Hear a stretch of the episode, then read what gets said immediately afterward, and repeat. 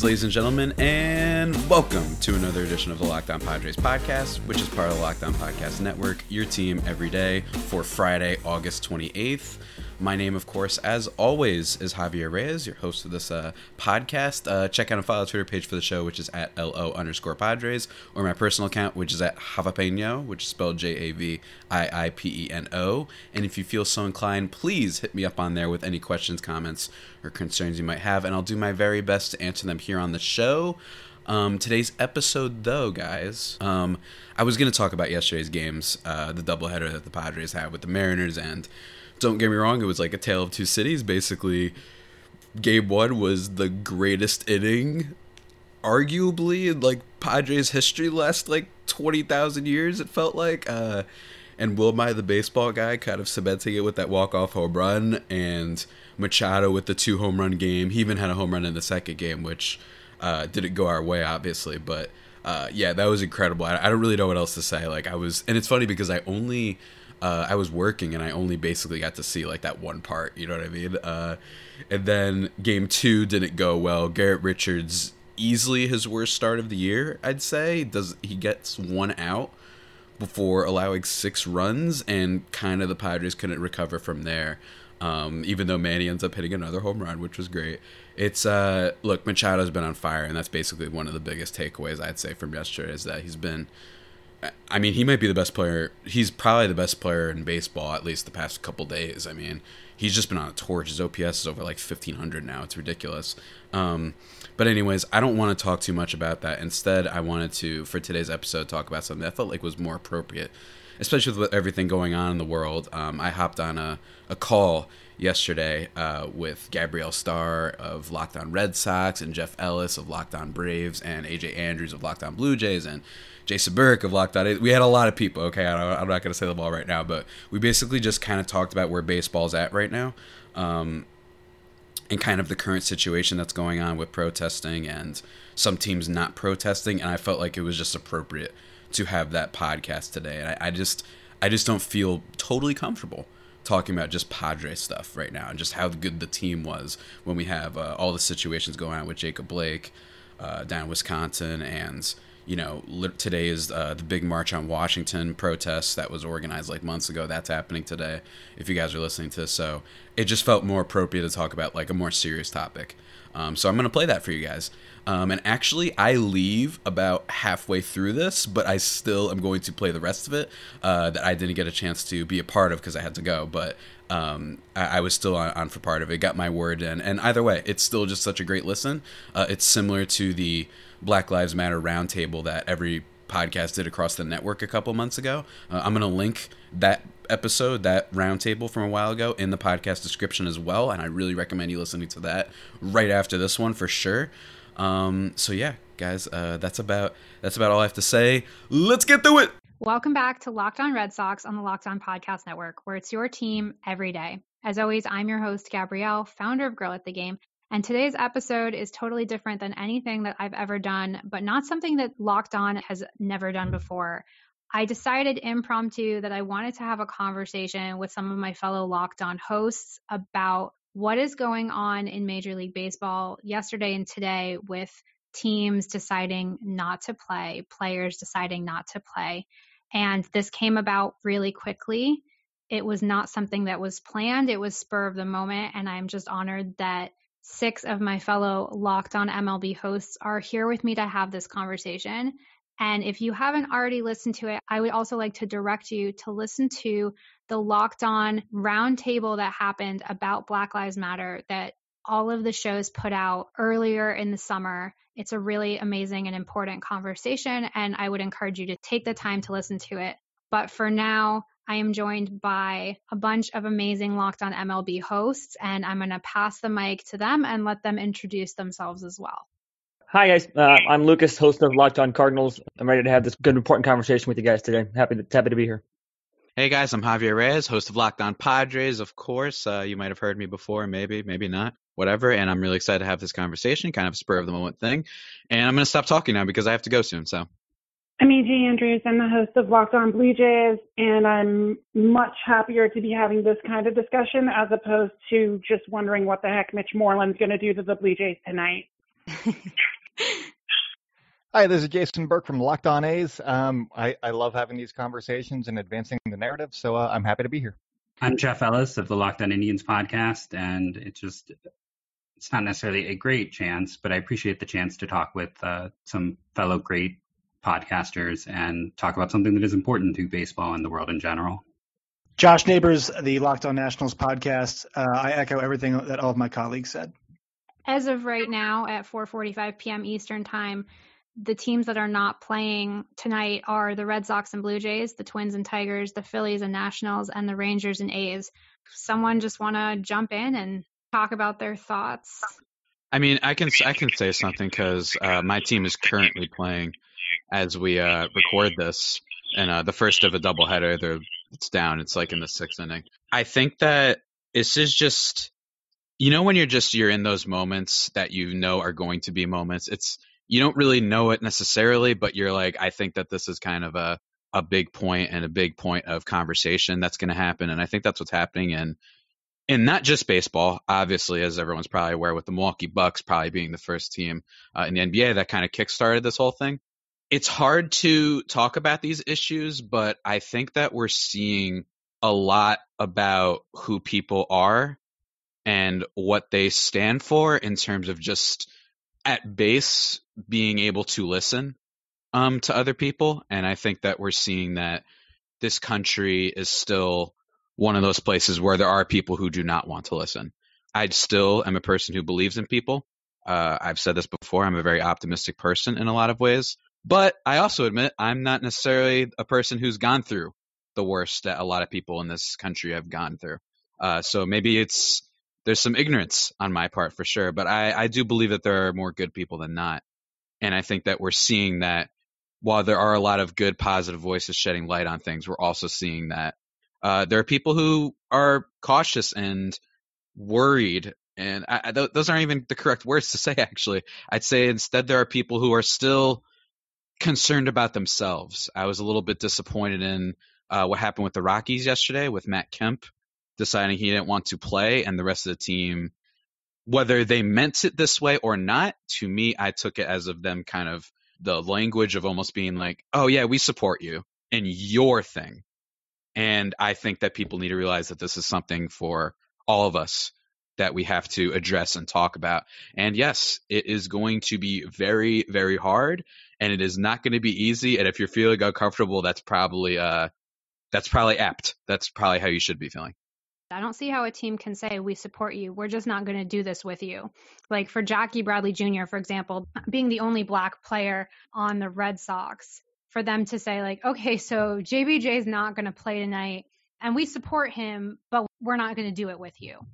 It's like, okay, well, then you kind of don't support him because, I mean, thankfully they are joining him in not playing tonight. But for the couple hours in between JBJ's decision and the Red Sox as a whole, it was kind of like, well, how do you look this guy in the eye and like say to him that you support him when you didn't actually stand with him in his decision because it's kind of one of those like actions speak louder than words situations yeah i think it's an important distinction with the nba and the mlb because we i mean i've got so much more faith in the nba especially their players association to come together and present a unified front which i think is really important uh, I, I think I this is kind of a weird thing to say, but I, I appreciate the baseball players standing up, but I'm almost afraid of what their attempt at a unified response would be as players.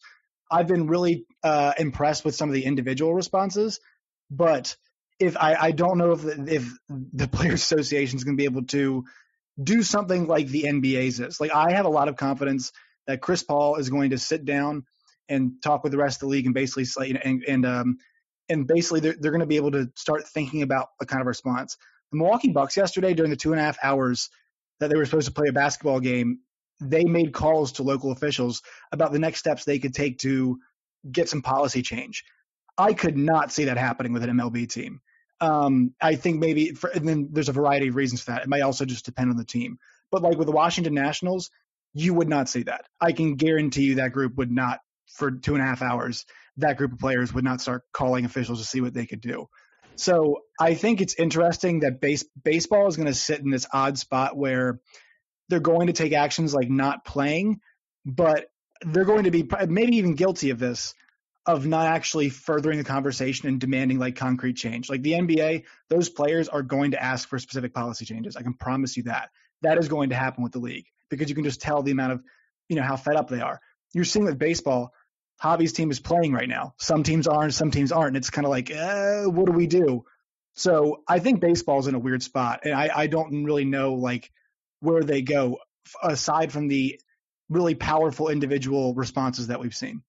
It's also a question of for players, but also for fans. What are you doing with the time that you otherwise would have spent either playing the game or watching the game? And that's something I don't think is really being talked about yet is if you're a baseball fan or a basketball fan or MLS fan, like any of the leagues or, you know, Naomi Osaka isn't going to play in the Southern Open, any of these sports that are deciding to not play and postpone their games in protest, what are these athletes going to do and what are fans going to do in the meantime? Supporting your teams as they do this is great, but what are we as fans going to do to help the cause and what are like like now we each have you know about four plus hours of time in our evenings that we would have spent staring at our tvs and tweeting about baseball and instead how are we going to use that time productively to help further an important cause I think that uh, you know us doing this in our spare time while most of our teams aren't playing is a, a step in the right direction. Um, as I was doing my show notes for last night's podcast, I talked about you know what happened in sports in general for roughly ten minutes, and uh, you know just made some pleas and whatnot. It was fun. Um, I didn't think that when I started this podcast that I'd be talking about social justice so much, but I'm still, you know, learning about like the areas in which we can help. Like, uh, where do we donate money? I, I don't know. I wanted to put something like that in my show notes, and I didn't know where to go. Like, uh, if you guys have some answers on that, you know, that would help me and probably other people as well. Um, I, I know that you know, just treat people the way you want to be treated is pretty much as easy as it gets. I have had a little bit of experience in this arena, although obviously not with this particular topic, just because of who I am and and what I had to face coming out. And first, uh, to answer your question, uh, BLOC Wisconsin is doing a lot of work with the Kenosha protests, so that's a good place to start for donations. Um, and yeah, it, it's just it's frustrating to see the same arguments brought up every single time when when you have people like this coming out and just being like, what are they doing? They should stick to sports. They don't know how spoiled they are, and and just it's the same blunt arguments that only come from a self-indulgent position. And I, uh, I saw a tweet earlier from Mo Harkless of the Trailblazers who illustrated this really well, where he recounted the time he was with his kids in his car and he got pulled over by a cop. Cop was really aggressive, like, is this your car? Where's your license and registration? And then once he saw it was Mo Harkless, he's like, oh, hey, Mo, sorry, didn't know that was you. Good luck at the game tonight. That's, that's the point of these things. That's what they're fighting that for. Makes that it is, okay what he did. yeah, exactly. That's the whole point of this, that black men and women should not just be recognizable from a roster sheet to get basic human treatment, to get the the benefit of the doubt that is afforded to so many people just because of the color of their skin. And you know, for a team that for a week did not have a black player on its roster after Anthony Alford got designated for assignment, it's a little little difficult to try and reconcile that. But um, when the Blue Jays players were asked when why they played last night, at least uh, a couple of them, Rowdy Tellez in particular, was very effusive over what he learned from conversations with Anthony Alford. And I have to hope Taijuan Walker can continue that conversation because it's something that needs to be done in every clubhouse right now, just to make sure that everyone is on the same page. It may not be a unified front, but at least people can be on the same page as to what the protests are about and what the heck is going on. So yeah, AJ, I agree with everything you said, and also like just to get on one thing, like how you said, and Jason, how you were saying, like I think it's a good step in the right direction that at least we're we're talking about these things. I've had that faith in a lot of people. I think that it's good to see younger people are talking about these things and realizing these things. It's good that we're seeing what the NBA was doing. And also, like, you're not a sports fan for wanting baseball back right now. Like, that doesn't make you more of a sports fan. It's kind of similar. And, and I know Gabrielle and I uh, talked about this a little bit when it was, uh, we still didn't have a season yet, right? Where people were like, it's almost like you're rooting against baseball coming back. And it's like, no, it's just that there are things much more important than uh, the game of baseball. I know that sounds crazy. And coming from someone who's hosting a podcast on probably one of the better teams on this call right now, and one of the, at least one of the most exciting teams on this call. Yeah, I'd love to watch the Padres right now and whatnot, but I think that this is more important just to get a message out there and remind people and keep reminding people. Yeah, it has to be a steady flow, I think. It can't just be something that we do for a week or even a couple days, whatever, right? It's something that you have to keep talking about you have to keep being uncomfortable and just kind of just do your part. You know what I mean? Find organizations to look into, find articles to read, find podcasts to listen to, even movies to watch, right? I'd love to be watching the Padres, but I am more than a million percent happy to never watch a Padres game again. If I was somehow told that that would solve and I could make an impact, you know what I mean? That if I never had to watch the Padres again to get some of these, frankly, just human rights issues resolved and talked about, then I would take that any day of the week. I think where a lot of my frustration comes from, and Javi, you touched on this, is it's positive that we're having the conversations, but it's the types of conversations that we have that frustrate me sometimes. And you make a great example of this. And that was, you know, the, the, the idea that somehow there is a group of sports media members that don't want sports to happen, uh, and this was a, every sport experienced this from uh, mixed martial arts to baseball to college sports. As somebody who works for SiriusXM's college sports department, you know, I was very skeptical that they could they could safely play football. I still am, and you know, it's but people were saying, oh, if you don't want college football, you know, you know, you're just you just don't want it. You're a hater. You know, these these media members don't want it. And that argument, it was so ludicrous and crazy. And there's different kinds of arguments like that that we see in other areas. Like for this, for example, you know, uh, people say, "What are you boycotting? You, you, know, you're millionaires."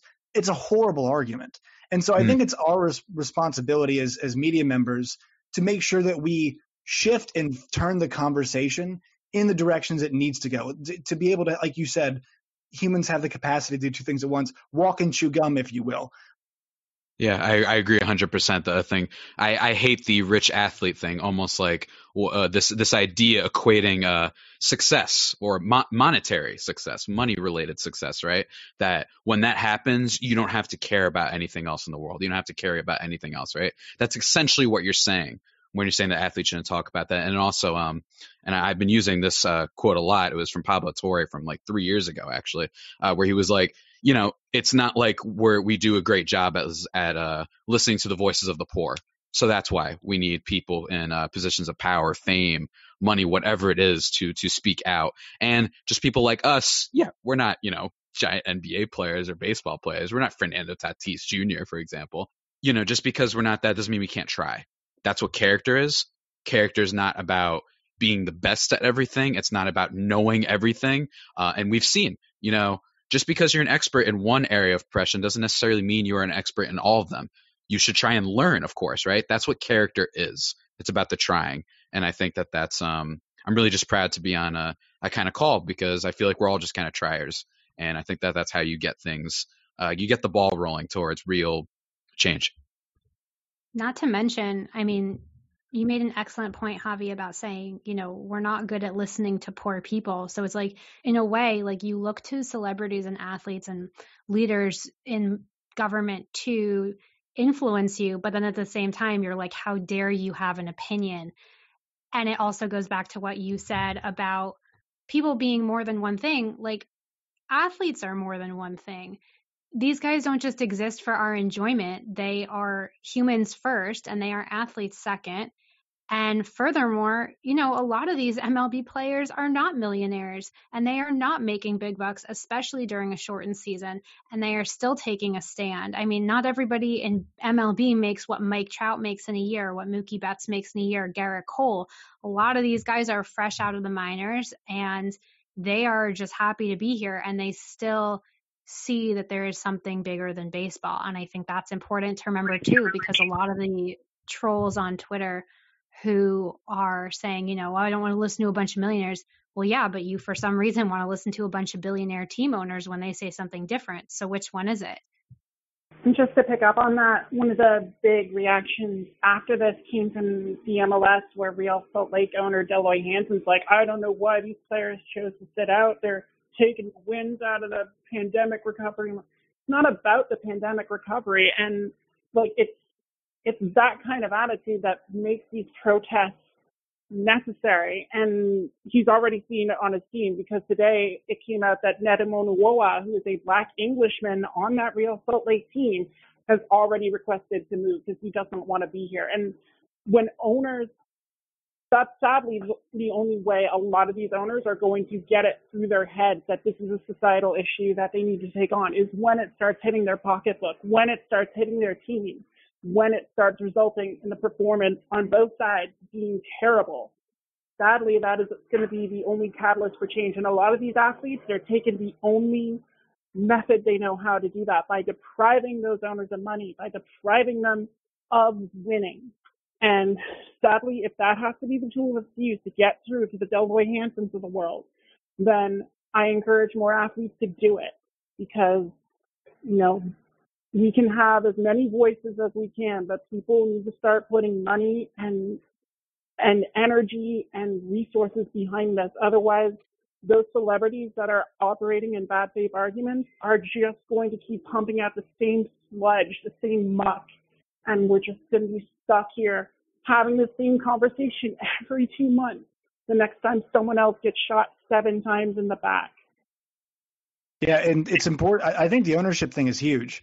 Like it's it's time the owners start investing in their you know these players. Obviously, people too, but like their assets. Like you know they they are they are you know playing for you. Invest in their in their interests. Invest in what they care about. And the NBA did that, and uh, the MLB to some extent did. But so many times we see stuff like Jerry Jones comments where he says we're going to be graceful. I think was the word he used when it described uh, taking a knee and how the team was going to react and uh, how the organization was, which is, you know, just a, a, a, roundabout way of trying to avoid the actual question. A guy like Jerry Jones has always had an answer for everything, says, you know, basically says nothing there.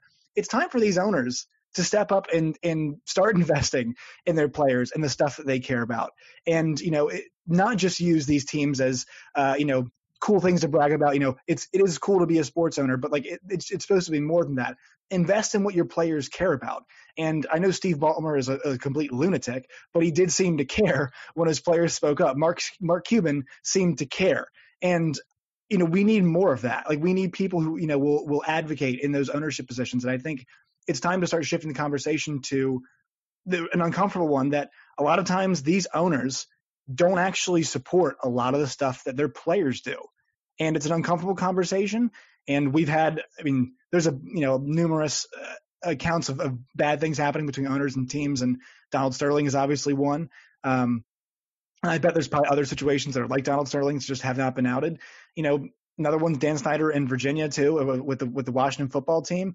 It's it's time we held these owners accountable and asked them to start advocating for their players too with their with their pocketbooks and with their voices. Yeah, and I mean just to get into money for one second, uh, a friend of mine put out a tweet today about you know how the NBA is committing 300 million dollars over the next 10 years to social justice causes, which is an, a, a very large amount of money. But at the same time, his calculations determined that NBA owners collectively are worth about 120 billion combined. So that represents 0.25% of their net worth, which is the equivalent of the average American family donating $175 a year.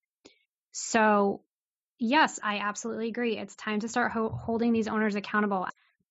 And to this point of holding the owners accountable, uh, it's coming out, you know, as we started recording this and, you know, as we've been recording this, that the players are donating their money from Jackie Robinson Day today and Jackie Robinson Day tomorrow, and you know to uh, communities around the world or uh, in the country and all that.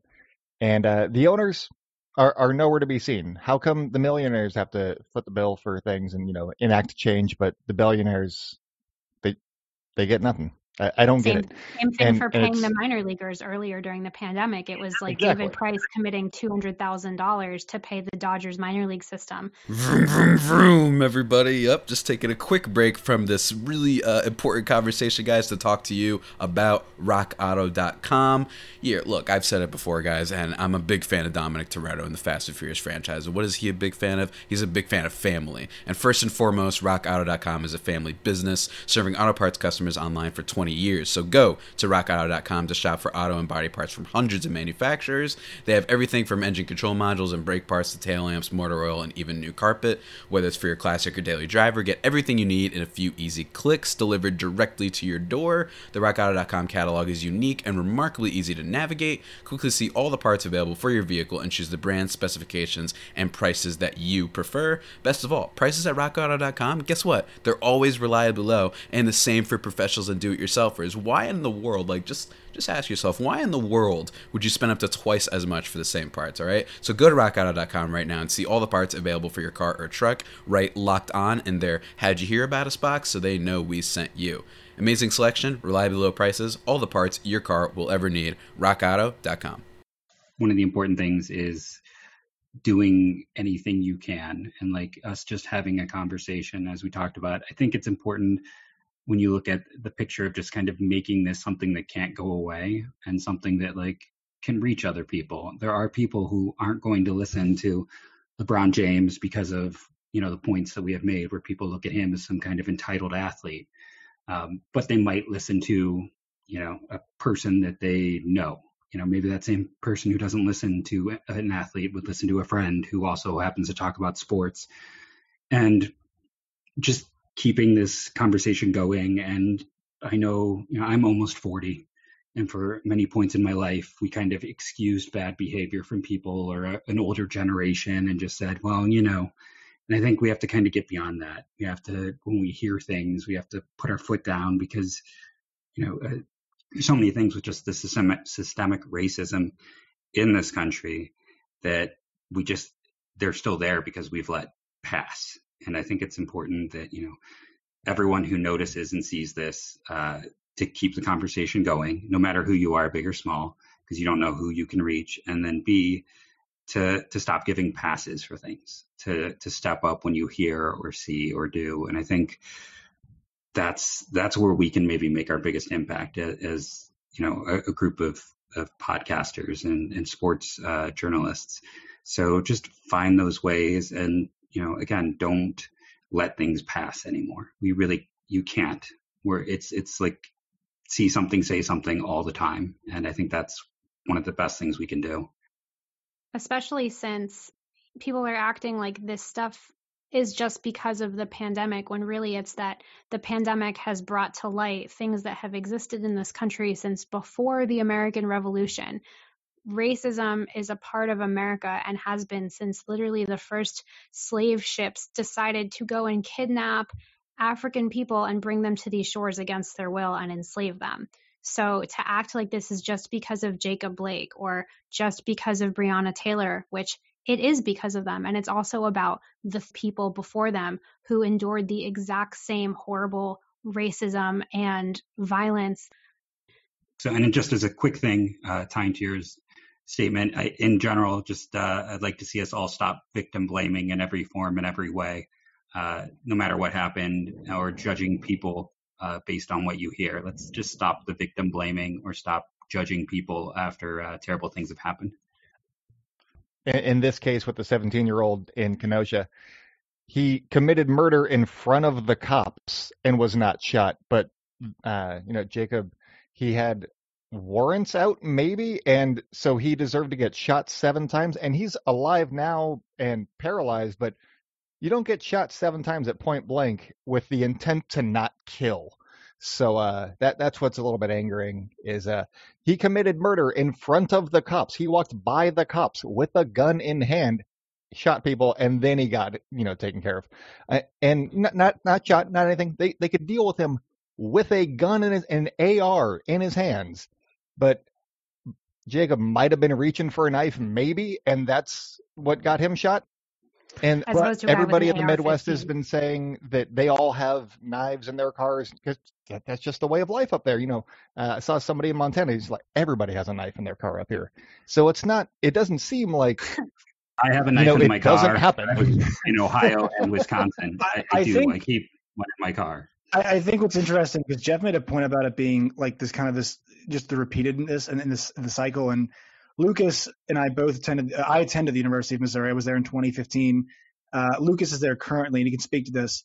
He's basically going through what I experienced in 2015 when uh, you know incidents were happening on campus, across campus. This is a place where uh, cotton had been placed outside of the Black Student Center at one point in time. Um, de- you know, demands were made of the university because there had been actions around campus that were racist and had uh, occurred over and over and over again. And things were tense. There was one day where we didn't have classes because there were bomb threats. Uh, you know, the, a, a, Russian bot was made and claimed the KKK was on campus. I mean, it was, you know, all of the kind of the factors uh, of, you know, kind of the craziness of the of that wor- of the world at that time came and you know, they got resolved after the football team went on strike. One of the first times that we've seen athletes really show what kind of power they have when they stand up together. And now uh, Lucas can speak to this too. Missouri is in a similar situation now. Five years later, in 2020, where there have been incidents on campus, one specifically involving a professor saying something racist to a student, uh, allegedly, and you know that combined with COVID and just kind of the way the way things have um, been trending, it's a tense situation. And Lucas, you know, you can talk to talk about it, but history is truly repeating itself. I mean, absolutely. I wish that I could tell you, you know, five years later, Mizzou has gotten better, but I mean, things are still tense beyond beyond COVID here. I mean, that professor who made that uh, racist and sensitive joke to a Chinese student in the middle of class, uh, I don't even think he's been fired yet. Uh, I think he's just been reported and you know suspended as they investigate. And to me, it was pretty cut and dry. But it's just sad to see that you know we've talked about it, you know, a little bit here and there, but even after all these conversations that we have over the years about oh things can get better if we just do this this this and then this this this, this isn't done. And it's just sad to see that these things are still happening you know even on a, on a college campus like mizzou um, where the, the administration seems to not really care about these students interest. You know when, when they want to protest around the jefferson um, statue they put motion sensor lights and security two, two or three security cameras around the statue instead of listening to the students and you know you know, just hearing what they have to say. So it's sad that Mizzou hasn't gotten better in that realm. It really is. And that's that's kind of the point of this is that like that's why I mentioned earlier that having the right conversations is so important because we keep having these conversations and the tangible the amount of tangible change is very minimal. So that's why I think it's important like when I when I said made the point about the owners, like it's time for them for players to demand owners use their political capital to start, you know, trying to force some change you know, whether it be gun violence, whether it be police reform, it is time for there to be, and, and I, I know it puts a lot of pressure on the players, but that's the way it's got to have to be, especially if we're going to hear about in sports like the NBA and, and the MLB, like they need to devise ways that, you know, on an off day, you are calling local officials for two hours to figure out how we can push a bill through because it's it's getting to the point where I think we're going to start seeing that.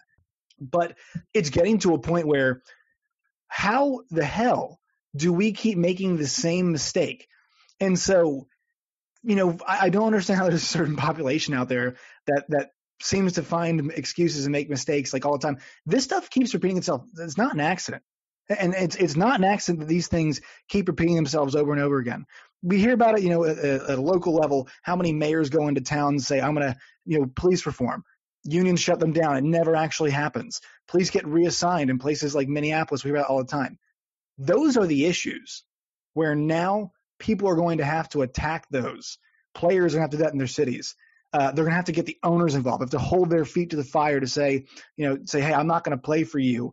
Uh, the big stars say, hey, we're not going to play unless you guys help us out and, and help create some change and, and donate money to causes and donate money to, you know, to political campaigns and stuff like that the, the, conversation now has to shift to, you know, not just be like, yeah, you know, everybody should be treated fairly. We have to pinpoint the stuff that is going to create change. Like pinpoint it and say, supporting these political, you know, political figures. So supporting this campaign, supporting this initiative, donating your money here to this, you know, this defense fund.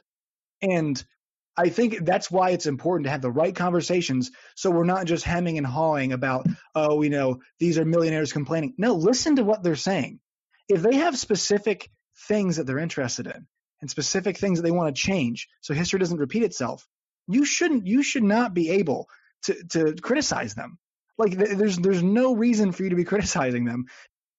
Yeah, you know, Josh, to to that point about you know conversations being different, I think that um, something that I've been thinking about recently is that people have always talked about kind of sports a distraction. I was to sit down and watch a ball game and just kind of ignore things, and I think we're kind of seeing that that consequence now of like people have been ignoring things for so many years, and sports have been this distraction for people to just ignore everything.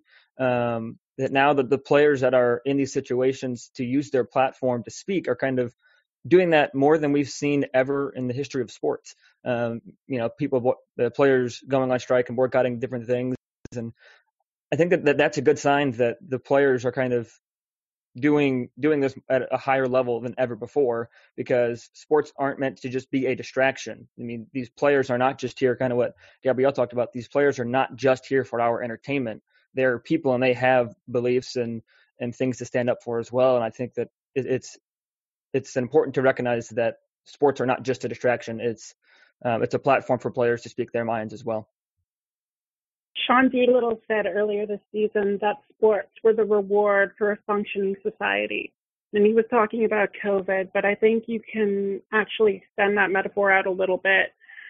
For a while, sports actually gave the appearance of a functioning society in that people could just turn on the TV, see their favorite teams until they inevitably lost or came away with the title. And as 2020 has shown, society is definitely not functioning at a level that should reward sports. It should not let people be numb to everything that's happening around them, whether it be the systematic racism, the police brutality, the pandemic that is still running rampant in the state, everything is wrong. And if they can't get that through their head because they just want to be able to see Whit Merrifield hit a double, then now is exactly the time to re-examine those priorities and to figure out what you should be doing, as so many of us have tried to do in these past few months. And if your solution to that is, well, it's the player's fault and they shouldn't be, then you need a lot more help than a lot of these players do, because that's a sign that your brain is, it needs realignment. And also, people forget politics has always been part of sports. Whether it be John Carlos back in the '60s or Muhammad Ali, who was, you know, people i mean i would argue muhammad ali is the most influential athlete uh, of ever to, to ever have walked this earth and he yeah. was not respected was not by many people in this country not no, they respected stripped him of his titles and they yeah. refused to call him by his chosen name they kept calling him cassius clay was called arrogant and, and too brash and all of these yeah. things and now we look back at him fondly and that you know I mean, think about it. Like this is sports and politics are always intertwined. Every four years we have the Olympics there's always political conversations surrounding that. The World Cup, there's always political conversations surrounding that. So the idea that the some some two that the two could you know are divorced is is ridiculous. And the you know the idea it's oh well you know it's it's supposed to be a distraction.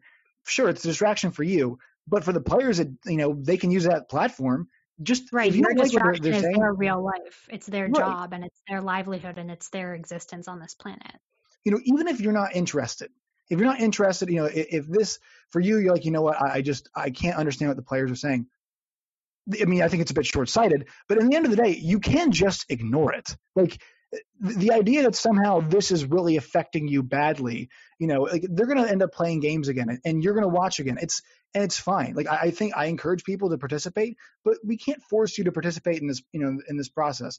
If you listen and say, "Hey, I don't want to participate," that's fine. But like the idea that somehow your sports and politics can't get mixed together is this ridiculous idea, ridiculous, completely absurd thing that has been floated around. Uh, you know, it's it's supposed to be separate. No, it's not. It's never been. It's never been. The NFL has has the, the salute to military constantly all the time. Donald Trump was sent a message at the at UFC 249, the first large sporting event, that returned from COVID, Donald Trump was on ESPN on the, on the screen. Separation of politics there? No, which I'm I'm okay with. But the idea that they're supposed to be separate is just ridiculous to me. It's it's ridiculous.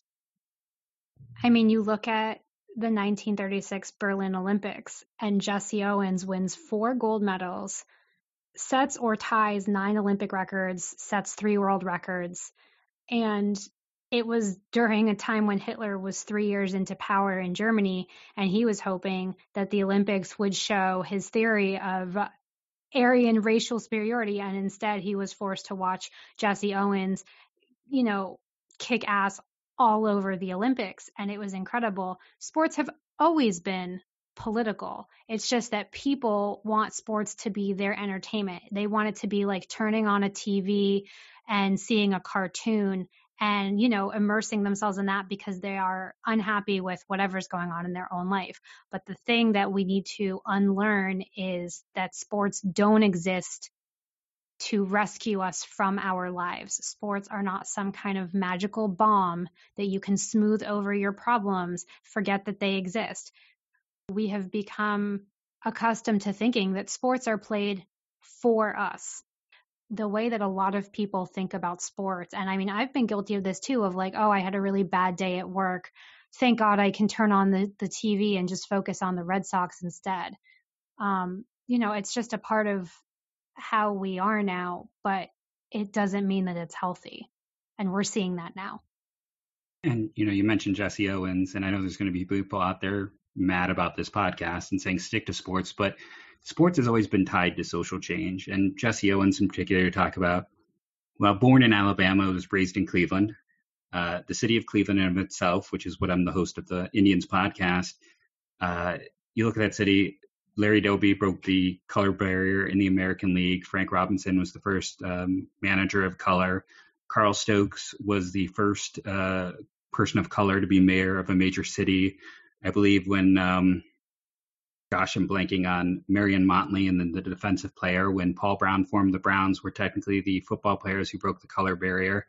Uh, like Cleveland is a city and specifically its sports side of things are so tied to progressivism. Like if you are someone who's listening to this because you're an Indians fan and you know me, then you should know that. It's like the Indians were terrible, except for this one period in the 40s and 50s. And why were they good for a 10 year period? Because they integrated first. After that, they're a wasteland again. It's like successfully being progressive and integration is the only reason the Indians had any notoriety basically from the 30s until the 90s. And like I said, you go through the history of the team, you go through the history of most of those teams in Cleveland and the city itself. And, you know, the sports and the progressiveness have been tied together. And that's, you can't rip them apart. You can't take them apart. Um, that's, you know, it's good change. It's that, like I said, I keep using that word progressive change, but it's something that's tied to the sports history and I think should be tied to the sports identity of Cleveland in general.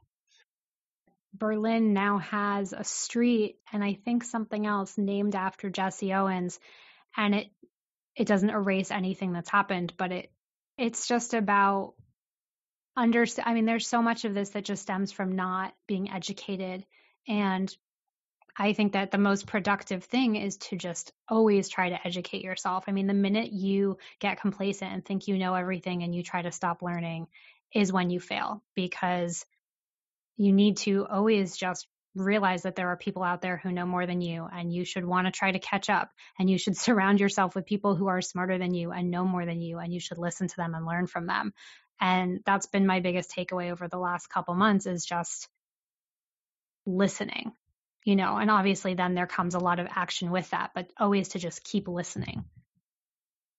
So we're going to wrap up today's roundtable, and I want to thank my fellow Locked On MLB hosts for joining me for this important conversation and remind you guys again to check out the Black Lives Matter roundtable that was posted on every single Locked On show earlier this summer, and I will link to it in the episode bio as well.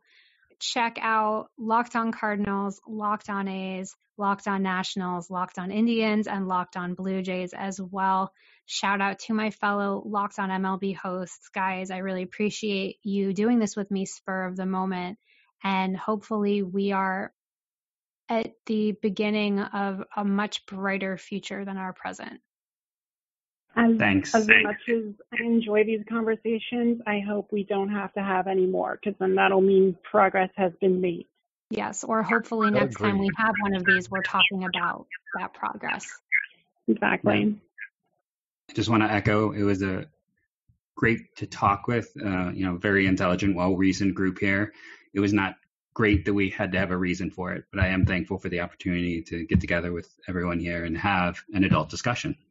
All right, thanks, guys. We will all talk to you very soon. Have a great rest of your night and use this time without your teams playing productively. And yes, sirree, that about does it, everybody, for today's uh, podcast discussion. It was a really important one, a really good one. Again, I know maybe you come here to hear some Padres talk, but hey, it still does involve the Padres in, a lot of ways. And uh, I don't know whether they're going to be playing still. I'm really curious to see, like, I guess, uh, like we kind of alluded to on the pod, uh, where teams go from here and whether they all decide to play um, over the weekend. But regardless, uh, still got some really content, uh, good content prepared for you guys next week. I'm probably going to be talking to Jenna Garcia of Locked On Rockies, which I know I've said that a lot, but last time it didn't work the first time we played the Rockies. Probably going to do that for Monday. And I'm also going to be talking about the new addition to the team, Mr. Brent McGuire of Locked On Angels, to kind of do like a, a pod on that. I'm actually talking with him on Sunday, so that should be super fun. I'm probably going to post that this week. Uh, so, yeah, guys, still got plenty of cool stuff down the road.